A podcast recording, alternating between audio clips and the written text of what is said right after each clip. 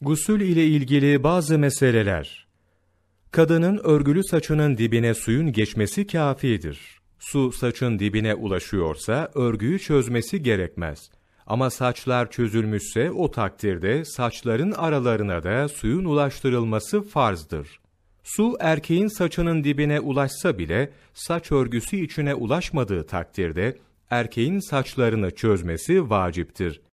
Dişi oyuk olan ve bu oyukta yemek artığı kalmış veya dişlerinin arasında yiyecek parçası kalmış olan kimselerin gusülleri en doğru olan kavle göre tamamdır.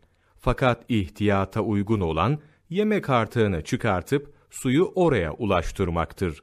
Tırnak arasında hamur kalmışsa gusül tamam olmaz. Ama kir, toprak veya çamur varsa bunlar guslün tamam olmasına engel değildir. Gusül esnasında kadının küpesini ve dar olan yüzüğünü oynatması vaciptir.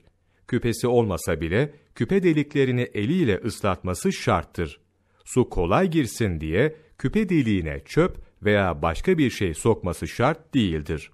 Göbeğin içine suyun ulaştırılması vaciptir. Bir kimse yağlanmış olsa da yağlandığı yerin üstüne dökülen su altına geçmese bile guslü tamamdır. Ayaklarda çatlak olup da üzerlerine merhem konulmuşsa, yaraya zarar vermeyecekse altı yıkanır. Zarar verecekse suyla üzerleri yıkanır. Bu da zarar verecekse mesedilir. Meste zarar verecekse o da yapılmaz.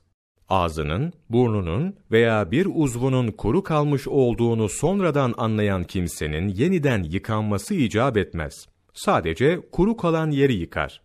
Fakat bu arada namaz kılmışsa, o namazları kaza etmesi icap eder. Burun kanaması durmadan yapılan gusül tamamdır. Fakat abdesti olmadığından bu gusül ile namaz kılamaz, mestini de giyemez. Yaş bir bezle veya ıslak süngerle vücut ovulsa, gusül yapılmış olmaz. Nimeti İslam Muhammed Alaüddin El Hediyetül Alaiye sayfa 63-64 Mevlana takvimi